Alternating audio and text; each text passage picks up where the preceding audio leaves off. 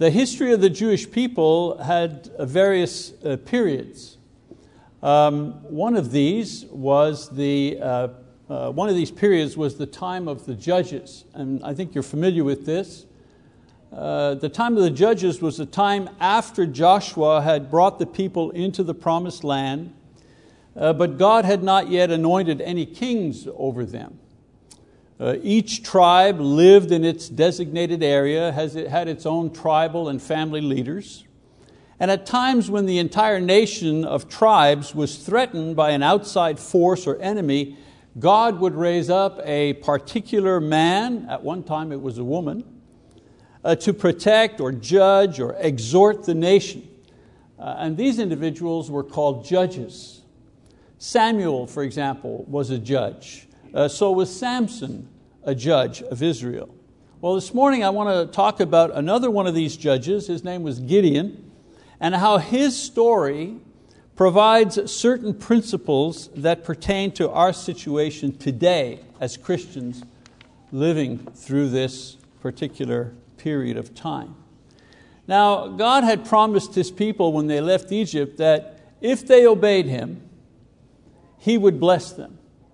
And if they disobeyed him, he would punish them in a variety of ways. We read about that in Deuteronomy 11 26 to 28, and I read, See, I am setting before you today a blessing and a curse. The blessing, if you listen to the commandments of the Lord your God, which I am commanding you today, and the curse, if you do not listen to the commandments of the Lord your God but turn aside from the way which I am commanding you today by following other gods which you have not, uh, which you have not known. Now, this was a special warning against worshiping false gods, which the Jews were in a habit of, of, of doing. God also promised that if they repented and called on Him, He would forgive them and save them from their enemies and their problems. These two promises framed much of the history of the Jews from this time forward. You see, they would, they would begin well. They had all kinds of good intentions, but would soon fall into idolatry and then into immorality as a consequence. And then God would punish them in some way, you know, allowing foreign nations to attack them or would send natural catastrophes to befall them. Then, when the Jews had enough, they would cry out to God and He would send someone to, to save them, to rescue them. Someone who was a religious or a military or political leader to bring the people together and to help them uh, persevere in trial and defeat their enemy. And this cycle just continues over and over again through the Old Testament. Well, as I said, these people were called judges and Gideon was one of these judges. And his story is found in Judges chapter 6 to 8. So I want you to open your Bibles to chapter 6 in Judges and read along with me, please.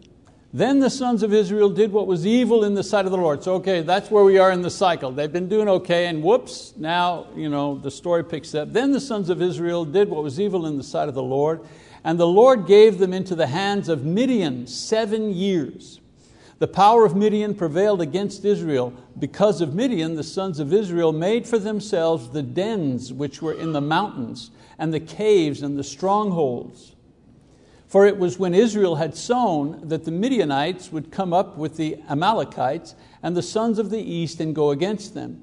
So they would camp against them and destroy the produce of the earth as far as Gaza, and leave no sustenance in Israel, as well as no sheep, ox, or donkey for they would come up with their livestock and their tents. They would come in like locusts for number. Both they and their camels were innumerable, and they came into the land to devastate it. So Israel was brought very low because of Midian, and the sons of Israel cried out to the Lord. So you see the cycle here. They were doing okay, and then they fall into idolatry, and then they fall into immorality, and God is now punishing them by allowing other nations to come in and devastate them, and a particular kind of cruelty. Just at harvest time, just at time when the, you know, the sheep were you know, having the little sheep and so on and so forth, just at that time, you know, the enemy would come in, they'd sweep up all of the new animals, they'd take all of the harvest, they'd take everything, the fruit, everything, and, and then they'd leave. And so they were beginning to be pretty discouraged at the seventh year of this type of, of treatment. So what do they do? They cry out to the Lord. Now they don't explain it right here, but the evil, you know, they fell into evil. The evil that is mentioned here is explained in Judges chapter 2, verse 11. And the evil is that the people had begun to worship Baal. Sometimes the people pronounce it Baal, but most people say Baal, but anyways, Baal worship, they fall into Baal worship. And Baal was a nature god um, whose worship included sexual immorality. And I want to make a little deviation here and explain a little bit about Baal, simply because we, we talk a lot about him when we're in, in the Old Testament. He's always mentioned, but rarely explained. Baal was a name given by Canaanites to local male deities considered responsible for the fertility of the land. The word Baal meant master or possessor or husband. When the Israelites entered Canaan, they found that every piece of land had its own deity or owner. This is why you uh, see many different gods having the word Baal as a prefix and the name of the place added to it, like Baal Gad or Baal Hammon or Baal Hazor or Baal Peor. Okay? Eventually, the place names were dropped, and the term Baal became a proper name for this particular fertility god. Now, the mythology of Baal describes him as a champion of the gods who battled the gods of chaos and destruction on the earth. This chaos was seen as drought and infertility among the people and animals, or floods from the seas and rivers. And so Baal was a god of order and renewal in nature, responsible for the coming of spring and the growth and the reproduction that came with spring. They uh, uh, uh gave him this idea that this God was responsible for all of this. And so this ongoing battle among the gods was believed to be played out here on earth as the struggle for life seen in the cycle of seasons. And so this focus on life and fertility explains why this religion used temple prostitutes for ritualistic sex. It was believed that this type of activity empowered Baal in his battle with the forces of chaos. And so the stronger that he was, the more the chaos was overcome, the more fertile the land, the more fertile the animals and the people would be. So you can see the seduction of this kind of religion and the practice that came with it. For a people who depended on the size of their family and the number of animals they had and sufficient rain in an arid part of the world to survive, worshiping this type of nature God was natural and actually pleasing because of the practices involved with it. And so, another character, God, that we hear about a lot when we read in the Old Testament, is the goddess Ashtoreth. She was the female version of this same deity. And we see symbols of her uh, in the use of the Asherah poles in pagan worship. So you'd have an altar to Baal, and then you'd have a pole, you know, the Asherah pole next to it, kind of a husband and wife team or male female team there, if you wish. Now, the Jews never completely abandoned worship to Jehovah, but rather they began to add the worship of Baal to their worship of God. And this is called syncretism. They worshiped the God of Abraham and they went to him in times of crisis I mean, after all, it was the God of Abraham who had saved them mightily from the Egyptians and provided miraculously in the desert for 40 years. So they always went back to Him when they were in a pinch. They praised and worshiped Baal as the everyday God who caused the rain to come and the people to multiply. That's the dichotomy of their worship system.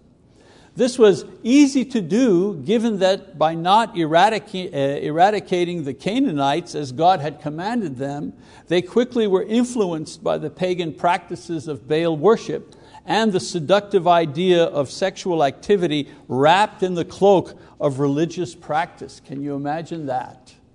This was where we find ourselves in Judges chapter 6. The people have practiced this type of idolatry in pursuing Baal worship for themselves. God has brought down a judgment on them in the form of attack from another nation.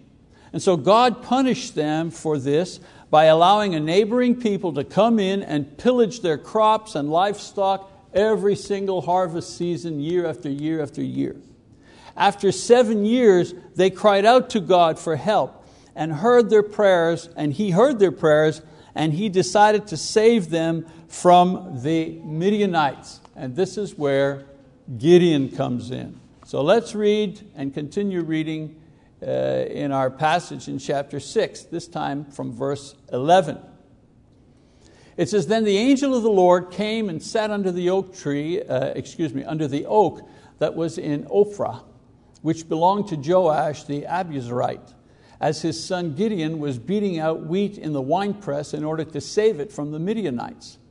The angel of the Lord appeared to him and said to him, The Lord is with you, O valiant warrior. Then Gideon said to him, O my Lord, if the Lord is with us, why then has this, all this happened to us? And where are all his miracles which our fathers told us about, saying, Did not the Lord bring us up from Egypt? But now the Lord has abandoned us and given us into the hand of Midian. The Lord looked at him and said, Go in this your strength and deliver Israel from the hand of Midian. Have I not sent you? He said to him, O Lord, how shall I deliver Israel? Behold, my family is the least in Manasseh, and I am the youngest in my father's house. But the Lord said to him, Surely I will be with you, and you shall defeat Midian as one man. So Gideon said to him, If now I have found favor in your sight, then show me a sign that it is you who speak with me. Please do not depart from here until I come back to you and bring out my offering and lay it before you. And he said, I will remain until you come. So we see uh, in this passage, we see uh, Gideon beating out wheat in a wine press. Wine press is where you, you, know, you press grapes to, to make wine. But you know, it's like a big uh, trough, if you wish, big round trough. And uh, uh, you could climb into it and go down, so he was hiding from the enemy. In the, in the following chapters, we see the change that uh, Gideon's life takes as God calls him to save his people from the enemy, the Midianites. Now, uh, what I want to focus on this morning is the transformation in his life. His transformation from farmer to leader and the victory that he won, all of this came in different stages. And the book of Judges describes these from chapter 6 to 8. And we'll read, we'll read little bits and parts as we go through the different stages. So, what's the first stage? The first stage is he doubted his call. Isn't that familiar? You, you listen to people who, who God is calling, they always, who, me? You know, I'm, I'm not good, I'm not able to, I'm not, you know, I'm not worthy. It's always the first response. Well, he has a pretty normal response. He doubted his call. So we read in verse 19, Then Gideon went in and prepared a young goat and unleavened bread from an ephah of flour, and he put the meat in a basket and broth in a pot, and brought them out to him under the oak and uh, presented them. Uh, the angel of God said to him, Take the meat and the unleavened bread and lay them on this rock and pour out the broth. And um, he, uh, he did so. Then the angel of the Lord put out the end of the staff that was in his hand and touched the meat and the unleavened bread. The fire sprang up from the rock and consumed the meat and the unleavened bread. Then the angel of the Lord vanished from his sight. When Gideon saw that he was the angel of the Lord, he said, Alas, O Lord God, for now I have seen the angel of the Lord face to face. The Lord said to him, Peace to you, do not fear, you shall not die. Then Gideon built an altar there to the Lord and named it, The Lord is Peace. To this day, it is still in Ophrah of the Abiezrites. So he doubted his call. When the angel first called him to be a leader and save his people, he pleaded that he was weak, he was insignificant, he, he wanted a sign at least. You know, give me a sign. After the angel miraculously burned up his sacrifice, Gideon accepted his call. Stage one. Stage two, he overcame family obstacles. No kidding. Who are the first ones against you when you have a bright idea? Who are the first ones to try to talk you out of it? Oh, no, why? They know you, right? They know you. When I went into preaching, you know, oh boy, my family, what? They, they couldn't figure what that was, you know. My mother gave me two years. She said, ah, two years, you know. Two years. I give you two years. I mean, your own mom, you know, she knew me. And if, if, if I was me looking at me back then, you know, I would have said the same thing. Oh yeah, I don't know how this guy's going to last. You know.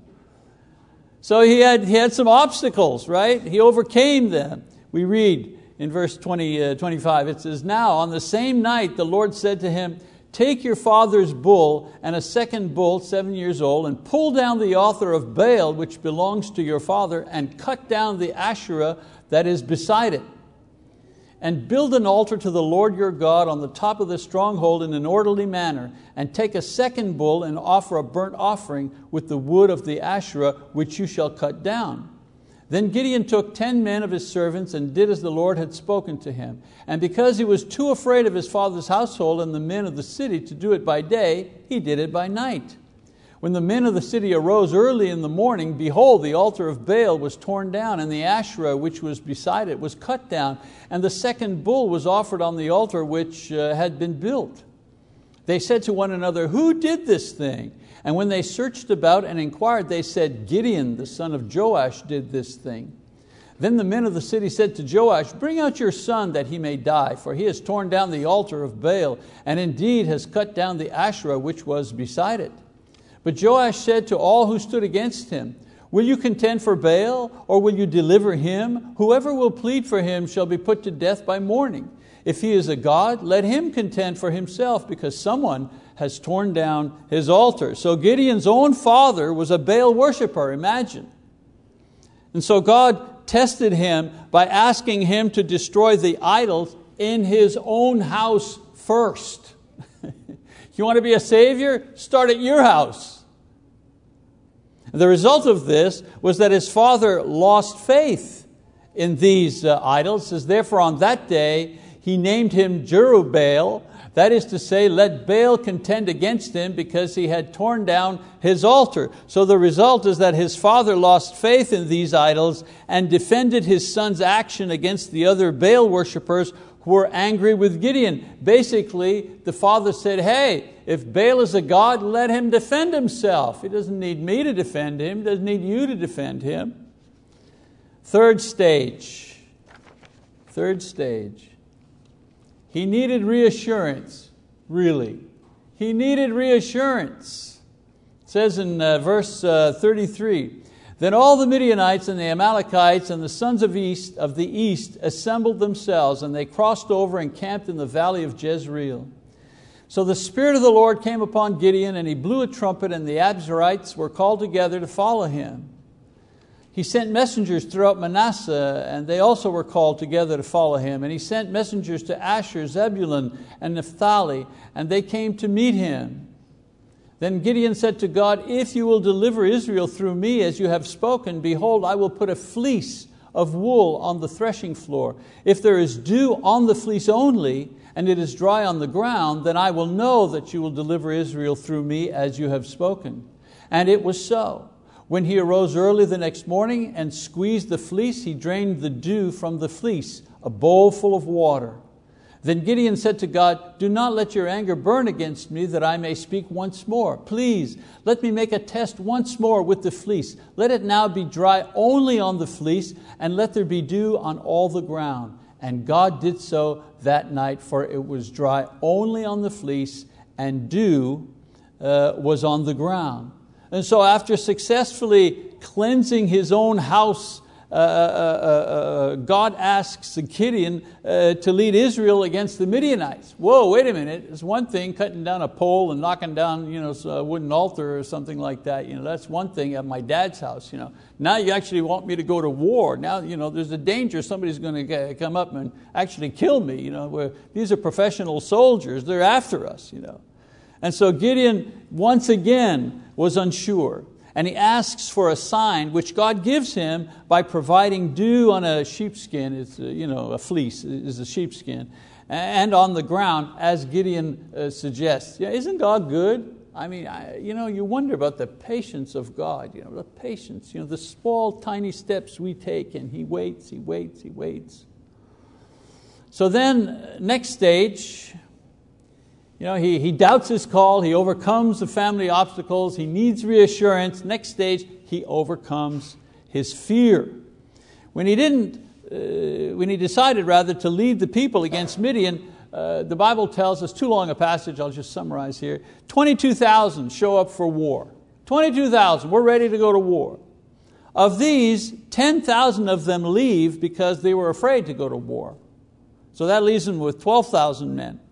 Uh, the remaining 12,000 are kind of winnowed down to only 300 by the Lord in various ways. So eventually, you know, his only army, it starts with 22,000, he's down to 300 men now to go to, war. Uh, to, go to war. Uh, he was outnumbered 500 to 1 by the Midianites. However, the Lord revealed to him that he would win the battle, nevertheless. And so Gideon, we know the story, surrounded the Midianite army uh, that was camping in a very deep valley. And in the night, his 300 men, each armed with a clay pot and a torch and a trumpet, they broke the pots and they blasted the trumpets and they began shouting war cries as if you know, they were attacking. The Midianites, who feared that Israel had a great army, panicked, and in the darkness and confusion, they began attacking each other and they ran away in fear.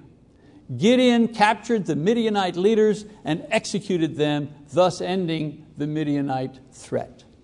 His fear of facing such a great army with so few men was overcome as the Lord allowed him to overhear how much the Midianite army was actually afraid of him, and that gave him courage to go ahead. Stage five in his transformation. He obeyed God. He obeyed God. Let's read verse 22 and 23, very interesting passage.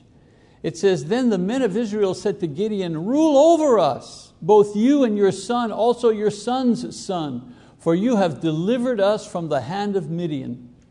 But Gideon said to them, I will not rule over you, nor shall my son rule over you. The Lord shall rule over you. His finest hour, his finest moment, right there. After his great victory, the people wanted Gideon to be a king over them. They felt he had earned it. Not only him, you, your son, your grandson, you know, a dynasty. Time to set up a royal dynasty. This was a great temptation. But Gideon resisted, remembering that God was the only king that the Jews had, and he remembered, he reminded them of that by saying, The Lord shall rule over you. You only have one king. Don't ever forget that. You know, brothers and sisters, sometimes when you're at the pinnacle of success, you are the most likely to fall. But Gideon managed to avoid this temptation by obeying God. When you're, you know, when you're uh, having trouble choosing, deciding which way to go, which is right, Look for what God wants you to do. In other words, how can I obey God more perfectly? And that's the way to go. Stage, it goes on. It'd be nice, eh? we, the story ends here, happy ending, commercials, go home. But the story doesn't end there. Stage six, he disobeyed God. He disobeyed God. In verses 24 to 32, we read, Yet Gideon said to them, I would request of you that each of you give me an earring from his spoil, for they had gold earrings because they were Ishmaelites. They said, We will surely give them. So they spread out a garment, and every one of them threw an earring there from his spoil. The weight of the gold earrings that the, he requested was 1,700 shekels of gold, beside the crescent ornaments and the pendants and the purple robes which were on the kings of Midian, and besides their neck bands that were on their camels' necks. Gideon made it into an ephod and placed it in his city, Ophrah, and all Israel played the harlot with it there, so that it became a snare to Gideon and his household. So Midian was subdued before the sons of Israel, and they did not lift up their heads any more. And the land was undisturbed for 40 years in the days of Gideon. Then Jerubbaal, uh, excuse me, Jerubbaal, the son of Joash, went and lived in his own house.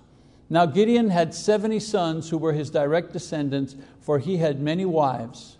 His concubine, who was in Shechem, also bore him a son, and he named him Abimelech. And Gideon, the son of Joash, died at a ripe old age and was buried in the tomb of his father Joash in Ophrah of the Abiezrites. In the end, Gideon replayed in his own life the cycle of obedience and disobedience that the, new, the Jewish nation had experienced throughout the centuries. What they had done century after century, he did in his own life, the same pattern. After his victories, he received gold as part of the spoils taken from the defeated Midianites. He took this and he made an ephod, which is a kind of a breastplate worn by kings or worn by the uh, priests. He also had many wives and a concubine to bear many sons. He did refuse to be king, but he acted like one. And his ephod was eventually seen as a kind of royal crest and held in honor by his people, his family, and they began to worship it. Eventually, he died, and after he died, the people fell back into idolatry as they had done before. His illegitimate son Abimelech started a civil war in order to gain power. Gideon was a great hero of the people, a judge of Israel, called by God as well as a, a weak and a sinful man, all rolled into one person. His life, however, the good, the bad, provides several principles to guide our lives some 3,000 years later. And here are the Gideon principles. Principle number one our growth is in stages whether we're individuals or we're a church, whether we're young or older, our growth is always in stages. Gideon grew in stages as the Lord called him, then encouraged him, then challenged him again, and repeatedly provided help and strength. I think of this congregation here, the Choctaw Church. Several decades ago, in 1939 to be exact, a few people were challenged to come out to Choctaw, the middle of nowhere, and preach in this area. And there was a, a, a, gospel meeting that went on for a couple of weeks, and they had several people who were baptized, and many others who decided to come back into the service of the Lord. And they continued meeting outdoors in Choctaw, down, what is now downtown Choctaw. And they were meeting out there in a field, in a tent. And then the fall came, and it was too cold, and they had to make a decision. And so they tore down the tent and they rented a room uh, on Main Street, and they began meeting in that room in 1939, 1940 for, for many, many uh, years. And so they planted a church and decided to stay. If we look back, every call to grow or step forward was always rewarded uh, when individuals uh, stepped forward and, and stood up and accepted the challenge. You know, many times as a church or as individuals, we are challenged by the Lord to step out in faith, to do something risky, to go beyond what we think we're capable of. And if we answer that call, He will bless us and He will encourage us. Growth is never a straight line up. People think, yeah, we're growing. We're, you know, it's always a straight line up. Growth is not a straight line up. Growth is a stair step. It's a stair step. There's steady work, there's steady work, there's steady work. Some of it's monotonous and repetitive. There's steady work. And then whoa, all of a sudden, a challenge appears and it, you know, you got to go straight up. And the challenge can be all kinds of things. You know, it could be the COVID-19 thing, you know, that could be the challenge, or it could be a personal illness, or you lose a job, or it could be a challenge to do something great, or to step out, or to, to take a risk, or something. You know, but there's always a there's always a challenge. Uh, it's not always positive. Sometimes it's negative. But one thing for sure, it's always up. It's always up. We may be in our own lives Uh, at the point of challenge in our period of history. That's why it's steep, that's why it's difficult. And it works like this challenge, and then there's a period again of, you know, we, we, we consolidate and it's level, and we, we catch our breath and we, we continue to build on what we have. You know? But sooner or later, whether it's our personal life or our life as a congregation, whoa, there's another challenge, there's another uphill that's coming. And the same response is required. Uh, Gideon discovered that when we meet the challenge, when, when he responded to the call, God showed him that he would succeed. And so that principle has not changed in 3,000 years. If we respond, if we are faithful to follow through, the Lord will bless us as well, and we'll make it to the next plateau. Amen. Number two, Gideon principle number two. If God calls, He provides. I don't say you go somewhere that God hasn't called you to go to. You know, that you're on your own there. But if He calls you, he will provide. That's for sure. That's absolutely sure. In the situation with his father's idols, God provided protection from the unlikeliest source, and that was Gideon's own idolatrous father. Imagine, the last guy he thought would protect him. In the battle with the Midianites, despite the terrible odds, God provided a plan and the psychological edge that they needed to win against great odds. In the challenge to be king, God provided the wisdom to know how to answer the people without turning them against him and his household. God always provides. He always provides the right resources to do the job, enough resources to do the job, the wisdom to use the resources in the right way to do the job, and the strength to push through difficulties. And so don't look at how big a project or a challenge might be. Don't focus on the weakness of the men and women who are working together. Don't worry about having enough to finish. Whether it's enough money, enough time, the bad weather, what people will say, you know, don't worry about that. Our job is to believe and trust in the Lord and His ability to make the challenge manageable, His ability to provide all those who will do it with wisdom to complete the task, His ability to provide enough, whatever enough of you need, to finish, whatever that is. Finish a faithful life, whether your body is in shambles doesn't matter. It's finishing your life faithfully that counts. So long as we're serving to God's glory and not our own, then the God who uh, provided for Gideon's victory will also provide for our victory as well. That's our real challenge, to keep believing God. That's the challenge. Another principle man is a mixture of good and bad. You see, God is perfect, human beings are not perfect. Gideon did not have the revelation of Christ to enlighten him. He did not have the Holy Spirit to indwell him, and he made tragic mistakes. We have, we, on the other hand, we have the gospel, we have the Holy Spirit, but we still make mistakes. Such is the power of sin in our lives. Regardless of how noble our goal, how spiritual our intent, how badly we want to succeed to glorify God and obey His word, we're going to blow it as individuals and as a church from time to time. Despite his imperfections, uh, God rewarded Gideon's efforts to serve him.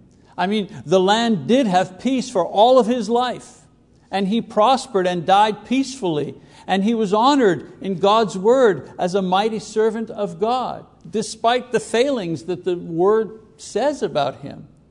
God knows that we are a mixture of uh, good and bad. That's why He sent Jesus. That's why He is gracious with us. That's why He blesses our efforts to serve Him. He knows us. I mean, really, He knows us intimately. He doesn't ask us for absolute perfection. I mean, Jesus has already uh, accomplished this and offered it on, on, on our behalf. God asks us for perseverance. There's a difference.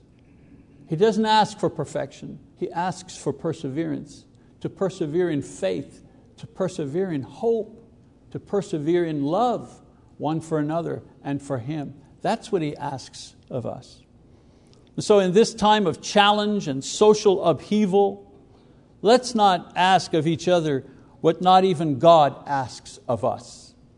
I've noticed that a lot of us require others to be perfect. Do you realize not even God requires us to be perfect? Why should we require that of each other? And worse still, why should we require that of ourselves? If God doesn't require it of me, why should I require it of me that I be perfect, that I never make any mistakes, that I never get it wrong, that everything is okay? It's never going to be okay. Let's be patient. Let's persevere with each other despite our imperfections and remain faithful to the church and the important task at hand. One brother came to me and he was all discouraged about the church and you know, people and uh, wish things were going better and all that business. And I said to him, What do you think do you get? How many people are we? You know, if, if, if everybody showed up, you know, everybody, we blew the trumpet, everybody had to be here, you know, what, 400 people maybe, a little over 400 people? Well, well what do you get when you take 400 sinners and put them all in the same building? What do you think you're going to get if you get 400 sinners and put them all together? Well, you're going to get trouble. That's what you're going to get. it's only because of Jesus Christ that we can stand each other and stand ourselves. So, after Gideon's day, the Jewish people continued the cycle of disobedience and rescue for hundreds of years until their final disobedience, which was the rejection of Christ which was punished by the destruction of Jerusalem at the hand of the Roman army. God did not rescue them this time, even when they called on Him to do so. Many of our lives are like this a continual cycle of promises and resolutions to do good or to reform our ways, and when things get better, we go right back to our old ways. God will always rescue you if you call on Him in Jesus' name. Even today, if you need forgiveness, if you need restoration, if you need prayer, if you need encouragement, if you need recognition, then we, we, we call upon the Lord uh, in baptism or in prayer, and He will come to rescue you from what you need rescuing from this day. And so don't wait, don't wait until it's too late. One day it'll be too late while we have the opportunity to call on the Lord for rescue let's do that. We have that opportunity right at this moment as Harold will lead us in a song of encouragement. If you need to respond in some way, then we encourage you to come forward now as we stand and as we sing. Shall we?